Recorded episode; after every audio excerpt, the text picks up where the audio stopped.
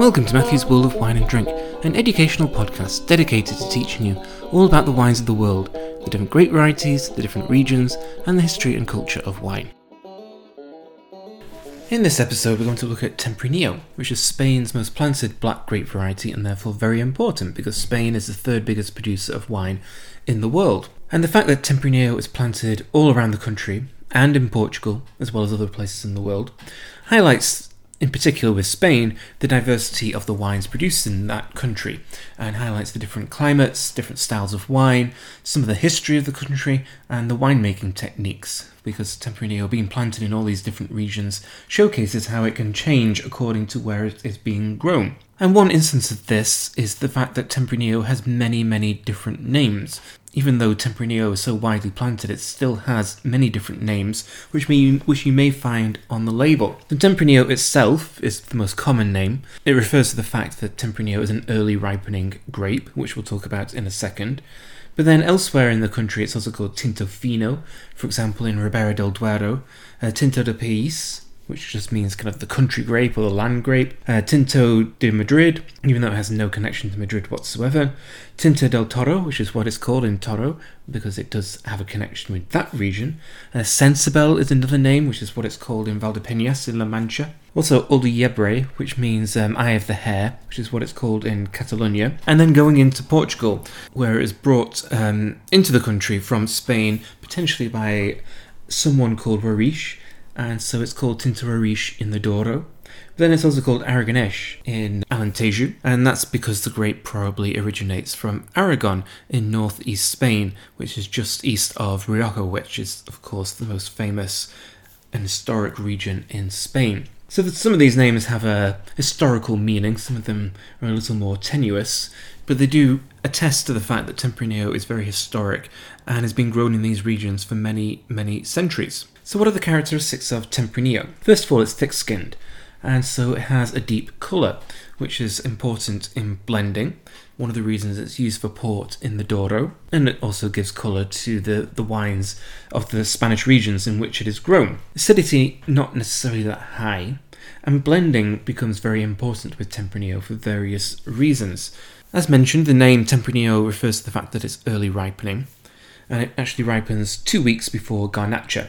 This means that the wines are fairly low in alcohol. So, although they have the colour and the tannic structure, they may lack the alcohol and body, and this is where blending can become quite important. So, of course, in Portugal, with port, um, port has to be a blend. So, Tempranillo, or Tinto Roriz, as it's known there, could form part of a blend. In Rioja, it does not have to be a blend, but historically, because Tempranillo is early ripening, and lacked the alcohol, then the use of Garnacha is really important. So in Rioja, Tempranillo was mainly planted in Rioja Alta and Alavesa, the two cooler regions of um, Rioja, so slightly higher altitude, a bit more influenced by the Atlantic Ocean, whereas Garnacha is mainly planted in Rioja Oriental, as it's now called. Uh, it used to be called Rioja Baja until recently, so the lower part, lower plant, lower altitude plantings, much warmer, continental climate, much less influence from the Atlantic Ocean. And of course, Garnacha, which is Grenache, needs a warm climate to get fully ripe, and so that's why um, the grapes are planted in different areas. And so adding Garnacha to the blend with Tempranillo would add alcohol and body and just give the wine more depth and more concentration to a Tempranillo which could be traditionally a bit too dilute. That's changing, partly because of climate change, partly because of greater understanding of site selection. Rioja now is not, not as much of a regional blend as it used to be. It used to be blending all the different areas together to produce a consistent um, blend. But now producers are really looking at specific sites and understanding the styles of wine, the ripening conditions that um, are in that, that site. There's more single vineyard wines being made in Rioja, which may also be single varietal, which could include Tempranillo as well as Garnacha, but also uh, Carignan, which is called Mazuelo in Rioja, or even Graciano. So Rioja, despite being an extremely historic region, and despite the fact that Tempranillo is the dominant grape variety, is changing. And so we don't just see these regional blends as all the time, although commercially those are very important. Some of the most exciting wines are those that are actually expressions of single vineyard and single varietal. but that's where Tempranillo is most important. And so historically, blending the grape variety is very important. Also because Tempranillo is quite neutral in its aromas. Maybe strawberry aromas, leather aromas as the wines develop. But that is another reason to um, had, have other varieties in the blend, but also allows Tempranillo to be really kind of open to oak aging.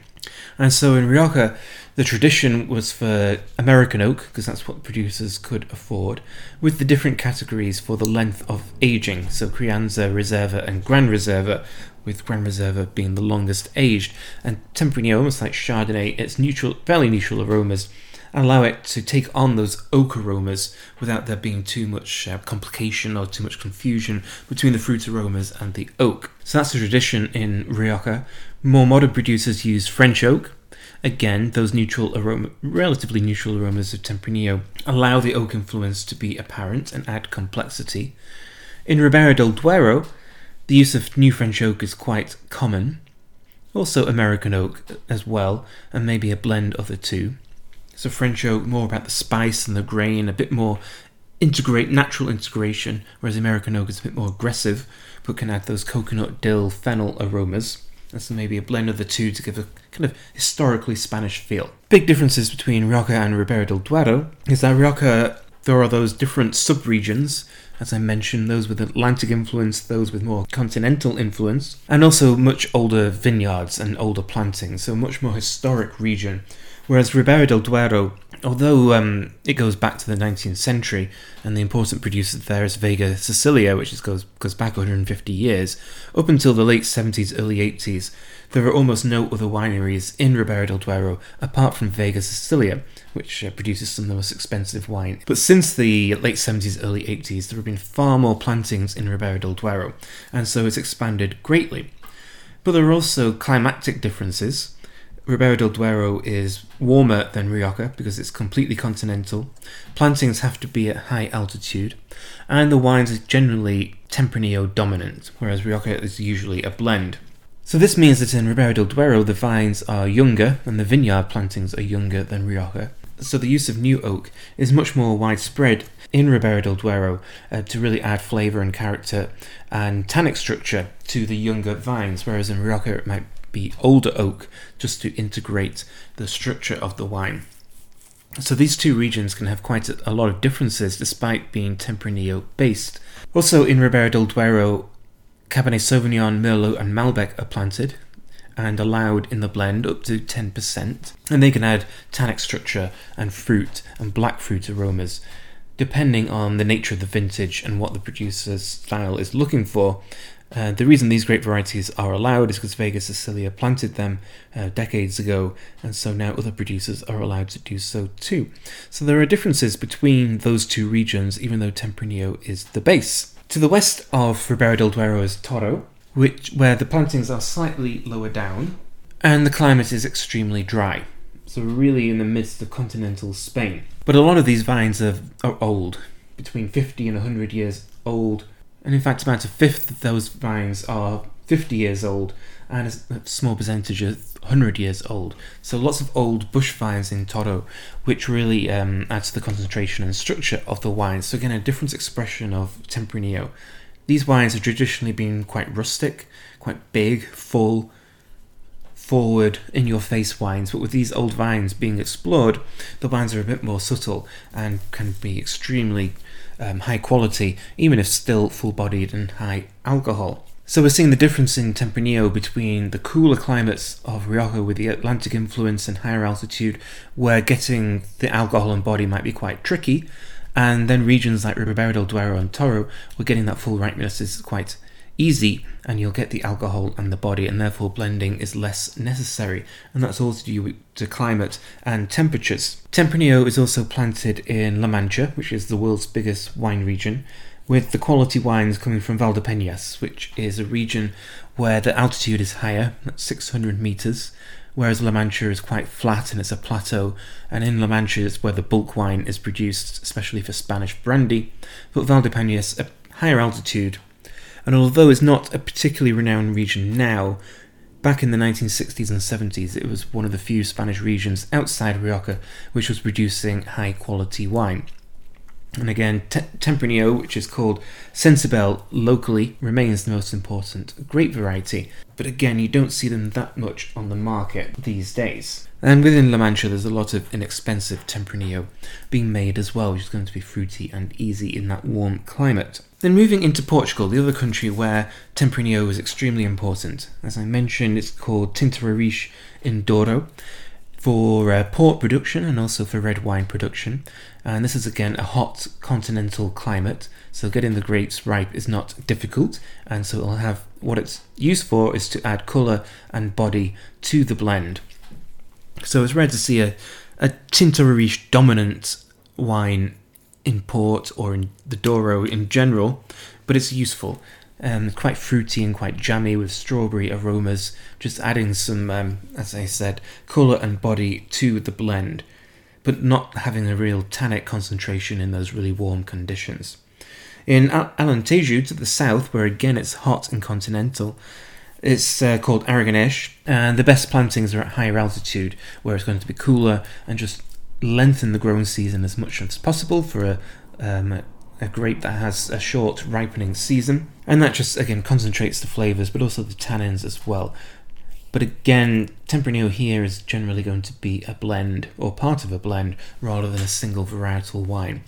So we can see in the Iberian Peninsula throughout Spain and Portugal how Tempranillo is used in different ways according to the climate, whether it's the dominant grape variety or if it's a single varietal wine or if it's uh, part of a blend, depending on the ripening season and exactly what the structure of Tempranillo is. Tempranillo is planted elsewhere in Europe. Surprisingly, there are around 2,000 hectares of plantings in France, mainly in Languedoc. I've never seen a wine from France or from Languedoc which has been labelled as Tempranillo, and I think it's mainly used there for blending to again add um, some colour and some body, as it's also used elsewhere in Spain and in Portugal, but certainly not the dominant grape variety in a varietally labelled wine. It's also planted in Switzerland, Malta, and Turkey, as well as Italy, where it's sometimes called Malvasia Nero, and so there's a bit of confusion in Italy whether the grape varieties uh, that are called Malvasia Nero are actually Tempranillo or Malvasia itself. So there's little bit confusing in Italy, as it always is. So there still needs to be some clarification about what in Italy is Tempranillo and what is not. Going outside of Europe, there's nearly 400 hectares of plantings of Tempranillo in California. California is a region which has the potential to produce really good Tempranillo. Uh, one producer that does is called Ferdinand, which is made by the winemaker of Kongsgaard, which is a very famous and expensive Chardonnay made in Napa Valley. And um, those wines are good but I've yet to taste an outstanding wine from California, and maybe that's because my conclusion is that Tempranillo really needs to be planted on the correct site. And so, looking at those plantings in, in, Spain and in Portugal, there's a real association with place, what the blend should be, what the oak treatment should be, what the ripening conditions are. It's a real understanding of connection between grape variety and place, which I don't think has really happened in the New World yet, apart from in Oregon. So in Oregon, there is a producer called Abacela. They're based in Umpqua Valley, which is south of Willamette Valley. So Oregon is, of course, most famous for its Pinot Noir, made from Willamette Valley. But back in the 1990s, a dermatologist from Florida was obsessed with Spanish wine, and he asked the question, why is there no good wine made from Tempranillo in the United States? Which I think is a completely valid question. His son is a climatologist, and so between 92 and 95, they spent three years um, going around the states to find the perfect site for Tempranillo, and they concluded that this spot in Umpqua Valley in Oregon was the perfect spot. There was nothing planted there previously. They bought the property, and it is in line with Ribera del Duero. So, to some extent, it has a similar climate because it's on the same uh, latitude as uh, Rioja and Ribera del Duero, but with more of a maritime influence, maybe a bit more similar to Ribera, uh, Rioja in that sense, but maybe also a little bit hotter than Rioja and some more like Ribera del Duero. So, a nice combination of the two, which is why they settled on that site. And these I think, are the best Tempranillo produced outside of Spain. They just have the perfect balance between uh, that colour and body and weight of Tempranillo without being too heavy or too being too warm climate, which you can find in California. where you can have an overripe jamminess, rather like you might find in Portugal, which is a bit too hot for single varietal Tempranillo. So those wines are absolutely superb and are made in a similar way to Rioja. Similar, um, it's that's what the influence is, but they're definitely their own thing, and they are quite age-worthy as well. Then in Washington State, there's only 38 hectares, uh, but Gramercy, one example of a producer, they really focus on uh, Mediterranean varieties, but there's not that much planted there. But in Argentina, six and a half thousand hectares, so the so the fifth most planted variety in Men- Mendoza. I haven't seen too many examples of Tempranillo from Argentina, but there's clearly a lot of plantings there, which would suggest it has the potential at that high altitude in the warm climate just to prolong the growing season a little bit and to add complexity. But obviously, in Argentina, the focus is really on Malbec. Australia, just under a thousand hectares, a lot of it in Riverland and Riverina, which are the, the bulk wine growing regions. So, again, not necessarily the highest quality. In that warm climate, it's easy to get the grapes ripe, which is good for bulk wine. But there's also some planted in Barossa and also in McLaren Vale. McLaren Vale is definitely ideal for Mediterranean varieties like Tempranillo, and that's an emerging trend, although you might not see that much outside of the country. There's also New Zealand, where there's seven hectares, which isn't very much, but a very expensive producer, Trinity Hill, produces Tempranillo in the Gimblett Gravels region of um, Hawke's Bay in northeast New Zealand, which is um, the country's warmest region. Again, I have not tasted that, and um, it's going to be really hard to find with that limited amount of production, but uh, is supposedly very good. And the east side of New Zealand is definitely definitely has a potential for Mediterranean varieties, uh, Italian varieties, as well as Spanish varieties. So it might be something to look out for. Although the development of grape varieties in New Zealand is very slow because of very strict quarantine restrictions. So we'll see how that develops. There is also Tempranillo Blanco, which is a, white version of Tempranillo, which was discovered in 1988, authorized in 2004. Also has a short growing season, and there are a handful of examples of Tempranillo Blanco out there, so they are white wines, and they're good, but I don't find them that compelling, I have to confess, but they're, they're good wines and that's perhaps why, why plantings of Tempranillo Blanco have not expand, expanded as much as some local producers were suspecting. They were quite excited by having a white version of Tempranillo. I find them relatively neutral, of good quality, but not exciting. So that is Tempranillo, Spain's most planted black grape variety, but also planted around the world in varying degrees. A grape variety which really expresses the site and the region where it comes from. That's most noticeable in Spain, to a lesser degree in Portugal, and sadly to a much lesser degree in other countries around the world where the potential of Tempranillo has not really been explored, where producers focus on Bordeaux and Burgundy varieties instead, with the notable exception of the Abacela producer in Oregon. So that's Tempranillo. Thank you for listening. This is Matthew, and this has been Matthew's World of Wine and Drink.